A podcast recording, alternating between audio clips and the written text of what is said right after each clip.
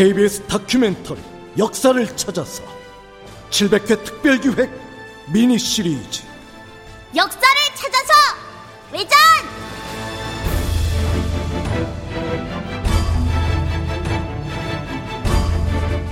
제1부 역사 속 전쟁의 신들과의 집중 토론.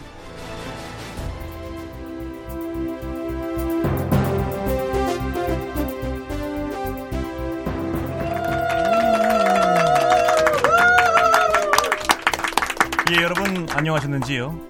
역사를 찾아서 700회 특별기획 역사를 찾아서 외전의 진행을 맡은 신석기입니다. 다큐멘터리 드라마 역사를 찾아서가 바로 오늘 3월 25일 일요일에 700회를 맞이했다고 하죠. 무려 14년 동안 쉼없이 우리 역사를 찾고 또 찾아온 대단한 여정을 축하하기 위해서 원래 라디오 극장을 방송하는 이 시간에 역사를 찾아서 외전을 방송하게 됐습니다. 청취자 여러분께 이 점 양해 부탁드리겠고요. 아, 물론 역사를 찾아서 외전도 기존 라디오 극장 못지않게 재미있고 의미있고 뜻깊고 즐거운 이야기가 될 예정이니까요. 앞으로의 7일 동안에도 채널 고정해 주시기 바랍니다.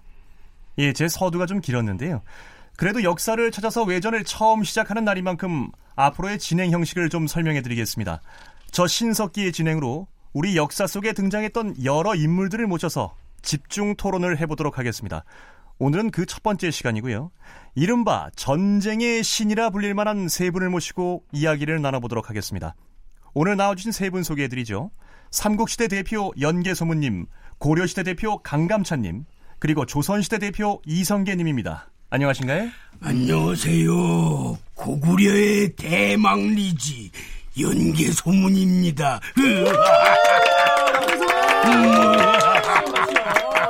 네, 안녕하십니까.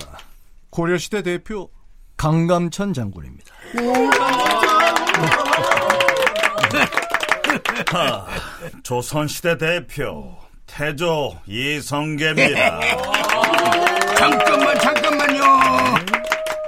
저는 이 자리를요 지금 상당히 불편하게 느끼고 있습니다. 아니, 프로 불편러도 아니시고 시작부터 왜 그러시죠? 내가 솔직하게 얘기해서 강감찬은 인정을 하겠는데, 예, 이성계 이자가 도대체 에이? 여기 왜 나온 건지 내가 그걸 모르겠단 말이야. 이순신도 아니고 왜 얘냔 말이야. 네, 저기 좀 오해가 있으신 것 같은데요. 역사를 찾아서가 아직 임진왜란까지 진도가 못 나가세요. 이순신 장군께서 아직 등장을 못 하셨습니다. 예, 그래서 대신 조선의 창업주이신 이성계님을 모신 거고요. 이성계님도 무장 출신이시니까요. 아니, 개소문 어르신도 제가 보기엔 대타 아니면 B급 섭외인데, 응? 고구려에서 인기로 따지면 광개토 대왕이나 장수왕이 훨씬 더 위고, 응? 우리나라 역사 통틀어서 나라를 구한 3대 명장 하면 을지문덕, 강감찬, 이순신이잖아요. 뭐야? 에이? 아니 내가 을지문덕보다 못한 게 뭐야? 쥐뿔도 모르는 것들이 무슨 살수대첩 그거 하나 갖고 을지문덕만 뭐 너무 신격화하는데, 옆나라 중국만 가봐도 내가 훨씬 더 인정받아. 뭘 알아? 에이? 패왕별이라고 들어는 봤나들. 예, 패왕별이요? 그 요란하게 분장하고 노래 부르는 중고 오페라 같은 거? 에이, 깜짝이야. 무시, 거기는 그게 바로 경극이라는 건데, 중국에서 나를 고구려 최고 장수로 묘사해가지고 등극시킨 경극이 수도 없이 공연되고 있다는 거 아니야? 아이고, 네네네. 진정한 원조 한류 스타이십니다요. 네. 한류의 바람이 솔솔 느껴지는데요. 예, 물론 고구려의 광개토 대왕이나 장수왕은 국민적인 사랑을 받는 올타임 올웨이즈 민족적 영웅이시고요. 연개소문님은 세간의 평가가 좀 논쟁적이라 다채로운 이야기를 위해서 모셨습니다. 자, 오늘 이렇게 나오셨으니 그 공과 과에 대해서 자유롭게 이야기 나눠보면 될 것 같고요. 참고로 을지문덕님은 오늘 섭외가 좀 불발됐습니다. 대신에 많은 인기 감사하다는 말씀 전해오셨고요. 예, 그런데 강감찬님은 말씀이 별로 없으십니다. 이 패망한 나라의 장수인데 이렇게 불러주셔서 청취자 앞에 죄인 같은 심정으로 앉아있습니다. 예, 아주 겸손하신 말씀 같은데요. 자, 프로필을 보면 관악구 봉천동 근처에서 태어나셨고요. 네. 예, 이게 보람의 공원 있는 쪽이죠. 그렇죠. 예, 예, 그러니까 지금으로 치면 낙성대 근처인데요. 네. 낙성대 공원에 강감찬 장군의 동상이 세워져 있는 거군요. 예, 그래서 그런 것 같고요. 자, 그리고 무관인 줄로만 알았는데 명문가의 자제인데다가 문관 출신이십니다. 네. 부끄럽지만 30대 중반에 뒤늦게 과거 급제했습니다. 저기 진행자, 예. 이의소. 예. 그 전쟁 얘기하자고 불러놓고 출신 얘기를 왜 하는 거요? 왜? 뭐 미천 드러날까 봐서. 아니, 개소문 어르시겠어. 거긴가 이성계네 가문이 좀 별 볼 일 없긴 하지. 고려 말기에 원나라에 붙었다가 원나라가 망할 것 같으니까 다시 고려 쪽에 붙었다가 헤어스타일도 말이야 몽골식으로 했었다면서 예? 빠박이 댕기머리 어르신 말 좀 함부로 하지 마세요. 그런 걸 두고 시대를 읽는 눈이 탁월했다고 하는 거죠. 네. 황비홍 머리를 하신 건가요? 이런 개성을 줄이시겠지라. 빠박이 빠박이. 예, 정리를 좀 하겠고요. 자, 본격적인 전쟁 이야기로 한번 들어가 보겠습니다. 먼저 연개소문님, 고구려 역사 속에서는 소재가 아주 차고 넘칠 것 같은데요. 광개토 대왕이나 장수왕이 대단한 거야 뭐 다들 아실 거고 예. 전 개인적으로 안시성 전투를 소개하려고 합니다. 예, 개인적으로요. 예, 성함도 그러신 것 같은데. 자, 안시성 전투도 아주 유명한 전투죠. 보장왕 4년에 당태종 이세민이 쳐들어왔을 때인데요. 그런데 안시성 성주 말입니다. 이분을 양만춘이라고 불러도 되는지 모르겠습니다. 정사에는 이름이 안 나오거든요. 양만춘은 야사에서만 전해지는 이름이라서요. 실은 그래서 이 전투를 들고 나온 건데 예. 양만춘은 후대 사람들이 임의로 지어준 예명 같은 거예요. 예. 마봉춘이랑 비슷하다고나 할까? MBC 말인가요? 예. 예. 우선 맞아 모두가 우리 부르는 대로 양만춘이라고 합시다. 예, 양만춘은 연개소문께서 쿠데타를 일으켜 영유왕을 죽이고 권력을 잡았을 때도 굴복하지 않고 마지막까지 저항한 성주가 아닌가요? 그럼 미워하실 만도 안 돼요. 이 사람이 선수는 선수를 알아보는 법이고 솔직히 양만춘은 인정해야지. 이세민이가 쳐들어왔을 때 주변의 성들을 죄 함락시키고 안성만 남았었다고. 예. 당나라 놈들이 3개월을 공략해도 그걸 못 뚫었어요. 이 얼마나 고구려의 자랑이야. 예. 자, 어떻게 극복을 해냈는지 좀 더 자세하게 설명해 주시지요. 이 고구려는 성으로 대표가 되는 나라예요. 예. 계곡을 끼고 지은 고구려의 성은 그야말로 그 천혜의 요새고 무너지지 않는 아성이라 이 말이야. 예. 이세민이가 성질이 어마어마 급한 놈이거든. 예. 아니 성 하나 무너뜨리겠다고 무슨 짓을 했는지 알아요? 이성계 아나? 나는 안 무너뜨렸어. 난 몰라. 저런. 이거 그런 그렇지. 강감찬은. 네. 토산을 쌓은 거 말씀하시는 거 맞죠? 빙고! 역시 똑똑하다.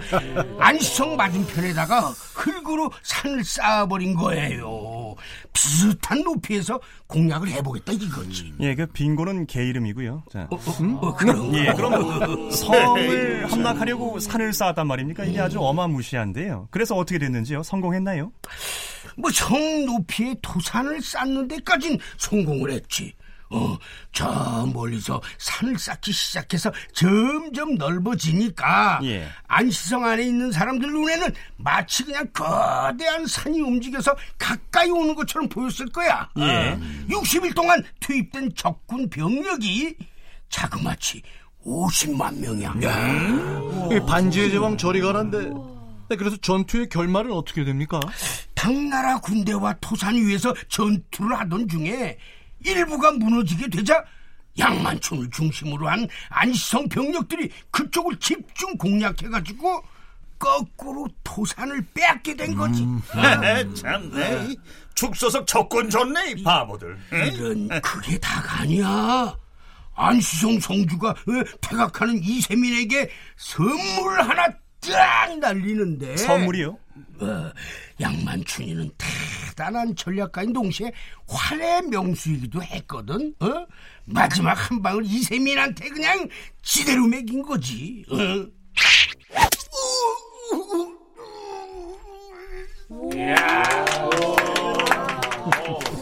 예, 그런데 말입니다.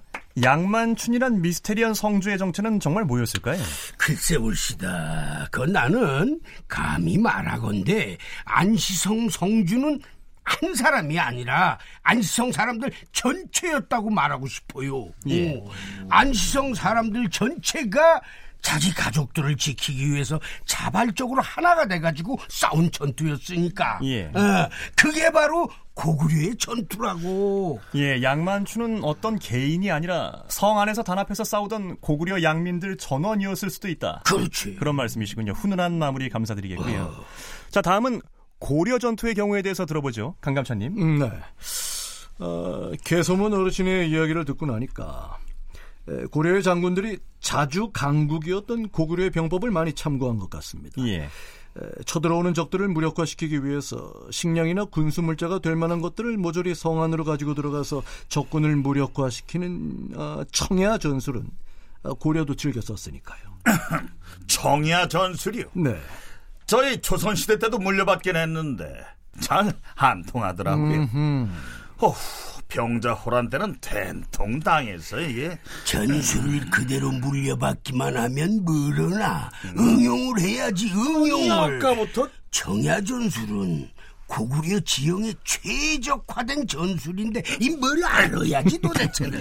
아유, 그래서 저는 어떻게 보면 안시성 전투와 유사점이 많은 귀주성 전투를 소개하려고 합니다. 귀주성 전투라면 제1차 여몽전쟁 때 몽골군의 총사령관 살리에탑이 파죽지세로 밀고 들어왔을 때, 예, 평양성을 향하는 길목에서 벌어졌던 필사의 전투를 말씀하시는 거죠. 그렇죠.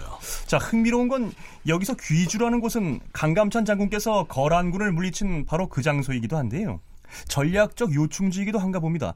두 번이나 역사에 남을 전투가 벌어졌으니까요. 네. 귀주대첩 말고도 박서, 김경선 장군의 투혼이 발휘된 귀주성 전투가 있었음을 기억해 주셨으면 합니다. 어떤 점에서 기억해야 할 전투였죠? 1231년 제1차 여몽전쟁 때 적군 살레탑이 3만 대군을 이끌고 쳐들어옵니다. 예, 하지만 한참 전인 1018년 귀주대첩 때 강감찬 장군께서는 거란의 소배합이 이끄는 10만 대군을 응징하셨는데요. 네. 제 전투 얘기를 잠깐 하면 그때는 고려군이 총 20만이었습니다. 아, 총 군사수는 거란군보다 더 많았군요. 뭐 20만이라니까 굉장히 많아 보이지만 이 거란군 10만이랑은 병력의 질이 다릅니다. 징집당한 농부의 소년군까지 이래저래 끌어모아 20만이었으니까요.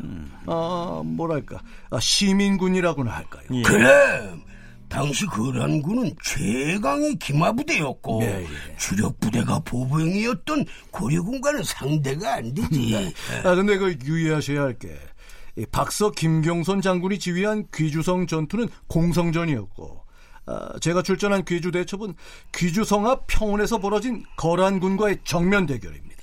평원에서 거란 기병대와 전투라. 피가 끓는다, 피가 끓어. 이제 지량만으로 승리한 건 아닙니다. 예. 천운이 따라줬죠. 평원에서 10만 거란군과 혈투를 벌이던 중 적절한 타이밍에 1만의 응원군이 당도해줬고, 예. 때마침 고려군의 순풍이 불어줘서 그 힘을 받아 역사의 길이 남을 대승을 거둘 수 있었죠. 갑자기 기상 이상 현상이 일어나서 바람의 방향이 바뀌었다면서요? 네네. 하늘이 도운 통쾌한 대승이었습니다. 예. 그 귀주대첩의 승리로 거란군은 고려를 침략할 엄두를 내지 못했고 그 후 100년간 고려도 강성대국으로서 전성기를 누렸으니까요. 예. 그랬던 고려인데 참 100년이 지나고 몽골군의 침입을 받습니다. 아니, 100년이란 시간을 어떻게 보냈길래 몽골놈들한테 그리 순식간에 무너진 게야. 네.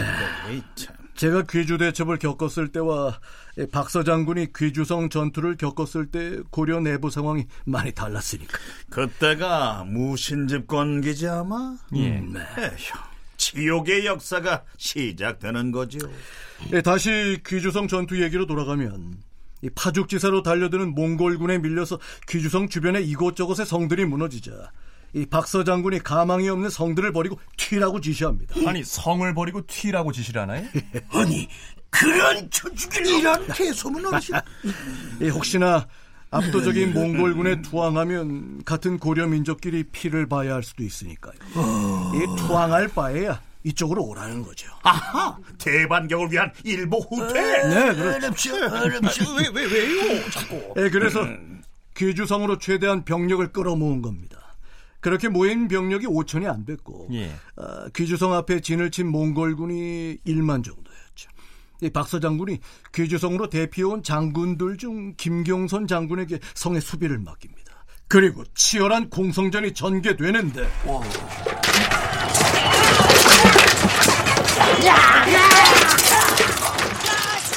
단언컨대 한반도 역사에서 가장 치열한 공성전 중에 하나였을 겁니다. 무너뜨리려는 자와 사수하려는 자, 넘으려는 자와 쓰러뜨리려는 자, 기만전술과 그것을 간파하는 매의 눈, 불과 물의 대결까지. 좀 더 구체적으로 설명해 주시면요. 몽골군은 귀주성을 뚫기 위해 별의별 짓을 다 했습니다. 예를 들어 거대한 목상 안에 숨은 채 이동해서 성벽 아래로 땅굴을 판다거나. 그건 마치 영화로도 나온 트로이의 목마 같은데요. 그거란 박서 장군은 귀주성한 맞은편에서 땅굴을 파고 샘물을 부어서 적을 소탕합니다. 원나라 놈들 아주 화끈했겠구만. 그런데 샘물로 제압당한 몽골군이 이번엔 성 가까이에 높게 나무를 쌓아놓고 불을 지릅니다. 기름까지 부어서 쪄 죽이겠다는 징산이죠. 그래서요? 거기에 그냥 물만 부었다간 불길이 더 세지니까 진흙을 물속에 개어서 불을 진압한 거야. 이야, 잔머리들이 아주 그냥. 그래서 물과 불의 대결이라는 표현을 쓰셨던 거군요. 그렇게 성을 공략하려고 별의별 짓, 별 듣도 보다 못한 무기들을 다 사용했는데 이 박서 장군, 김경선 장군이 끝까지 버팁니다. 귀주성을 끝까지 사수했습니까? 언제까지요? 무너진 성곽을 세워가면서 끝까지 사수를 합니다. 언제까지 성을 방어하냐면요, 1231년 12월 살레탑이 남은 몽골군을 이끌고 개경으로 가서 고려 정부와 화친 협상을 할 때도 이 귀주성은 무너지지 않았습니다. 그럼 나라가 항복했을 때에도 귀주성만은 남아서 항전을 계속했다는 건가요? 그렇습니다. 고려 정부가 몽골군과 화친 협상을 하려는데 박서, 김경선 장군이 끝까지 포기하지 않으니까 오히려 애가 달아서 그만 투항하라고 애원을 하죠. 아니, 그게 나라야? 아니, 고려 정부가 자기 신하한테 투항하라는 요구를 해? 이런 비려먹을, 이런 개소문 어르신 같으니라. 아무튼 정리하면은 고려는 몽골군을 막지 못했지만 귀주성 전투에서는 패하지 않았다, 뭐 이런 이야기가 되겠구만요. 바로 그겁니다. 고려는 패했으나 박서 장군과 김경선 장군은 패하지 않은 겁니다. 자, 그렇게 훌륭한 장군들도 있었던 반면에 당시 고려 중앙정부는 말도 아니었죠. 그런 큰 공을 세운 박서 장군이 그 이후에 어떻게 됐는지 아십니까? 상은커녕 몽골군의 압박에 밀려서 벼슬도 잃고 고향으로 낙향해야 했습니다. 목숨 걸고 성을 사수했는데 상이 아니라 벌로 보답을하다니. 이게 나랍니까? 우러질. 군인이면 임전무태의 정신으로 죽는 한이 있더라도 광야에서 싸워야지. 고구려는 말이야, 700년 역사에서 단 한 번도 이 민족들에게 고개를 숙인 적이 없어. 어르신 돌아가시고 나서 고구려 마지막 왕이었던 보장왕이 결국 당태종 무덤 앞에서 머리 숙였잖아요. 그게 다 어르신 아들 남생이가 당나라에 투항하고 스파이 노릇을 해가지고. 그만! 개소리 그만해! 허벌판에 어떻게 이룩한 강성대국인데 조상님들 별낯이 없네. 저기 개소문 어르신 우실 때 이제 좀 저 이성계의 전쟁 이야기를 좀 하는 죄송한데 것이... 지금 시간이 거의 다 돼서요. 왜? 자, 오늘은 한국전쟁사의 어벤져스 팀이라기엔 난 언제 얘기? 제가 얘기하고 있으니까 좀 조용히 해주시고요. 사실 2% 부족한 어벤져스 팀이라고 해야겠죠. 아무튼 모시고 이야기 나눠봤습니다. 자, 내일은 역사 속 좀 놀아본 여성 캐릭터들과 집중토론 이어가보죠. 그럼 난 언제? 나중에 하시고요. 자, 지금까지 역사를 찾아서 외전 저는 진행자 신석기였습니다. 아니, 저희는 내일도 최선을 다하겠습니다. 아니 이게 끝이야? 고맙습니다. 이게 뭐야? 이 시간 만에